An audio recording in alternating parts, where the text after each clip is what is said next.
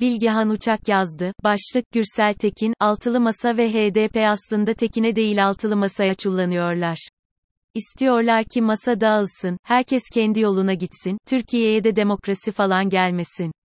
Bunu yapmanın en kolay yolu da ne? HDP üzerinden iyi ile CHP'yi karşı karşıya getirmek. Bizim Kadıköy çarşısında bir Rum kilisesi vardır balıkçıların orada ve balıkçılar arada bir artıkları kilisenin önüne boca ederler. Balık kafaları, kuyruklar, şunlar bunlar yerlere saçılır. Sonra görün siz İstanbul'un bütün martıları nasıl üşüşüyor o atıklara.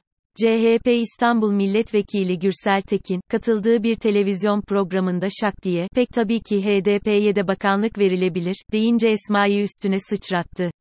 Milliyetçiliğe sığınan ne kadar siyaset esnafı varsa bir anda Gürsel Tekin'e saldırmaya başladı. İstifasını isteyenden partiden atılsın diyene, neler neler. Oysa, hepsinin de çok iyi bildiği gibi, Tekin, altılı masanın seçimleri kazanması durumunda HDP'ye bakanlık verileceğini söylemiyor. Söylediği, mecliste olan, yasal olarak bulunan istisnasız bütün siyasi partilerin yetkililerinin uygun görüldüğü takdirde bakanlıkta yapabileceği. 2015'te, Haziran ile Kasım arasındaki geçiş döneminde de benzerini görmüştük. Kabinede iki HDP'li bakan görev aldı sonra kendi istekleri doğrultusunda istifa edip ayrıldılar.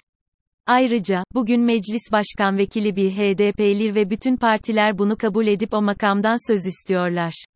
Gürsel Tekin'in söylediğine karşı çıkmak HDP'yi alenen şeytanlaştırmaktır. Neymiş, HDP, terörle arasına mesafe koysunmuş. Şimdi bir Selahattin Demirtaş'ın söylemlerine ve yaptıklarına bakın, bir de Devlet Bahçeli'nin.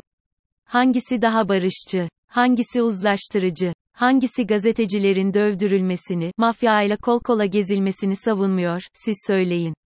Fakat aslında Gürsel Tekin'e değil altılı masaya çullanıyorlar. İstiyorlar ki masa dağılsın, herkes kendi yoluna gitsin, Türkiye'ye de demokrasi falan gelmesin. Bunu yapmanın en kolay yolu da ne? HDP üzerinden iyi ile CHP'yi karşı karşıya getirmek. İyi de, Gürsel Tekin orada bir ilkeyi savunuyor, meşru Kürt siyasetinin ve siyasetçilerinin en az Türkler kadar eşit haklara sahip olduğunu söylüyor. Hani anayasa madde 66'ya göre hepimiz eşitiz ya, onu vurguluyor.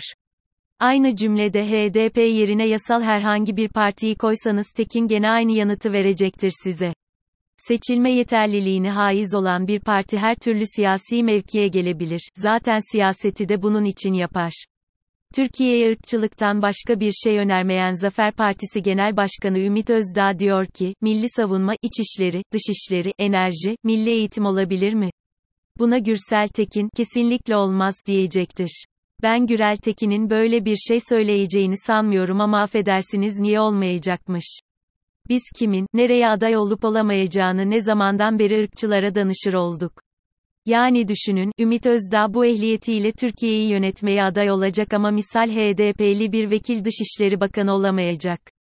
İmlası, sentaksı düzgün şekilde bir sayfa Türkçe kompozisyon yazabilecek yeterliğe sahip olmadan sürekli Türkçülük satacaksın, sonra da anayasaya aykırı olduğunu bile bile Türkiye vatandaşlarının bir bölümünün ne yapsalar bakan olamayacağını söyleyeceksin.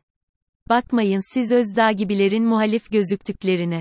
Muhalefet böyle bir şey değil, zaten Özdağ'ın yaptığı insani de değil. Gerçek muhalefet, Gürsel Tekin'in sözlerinde yatıyor.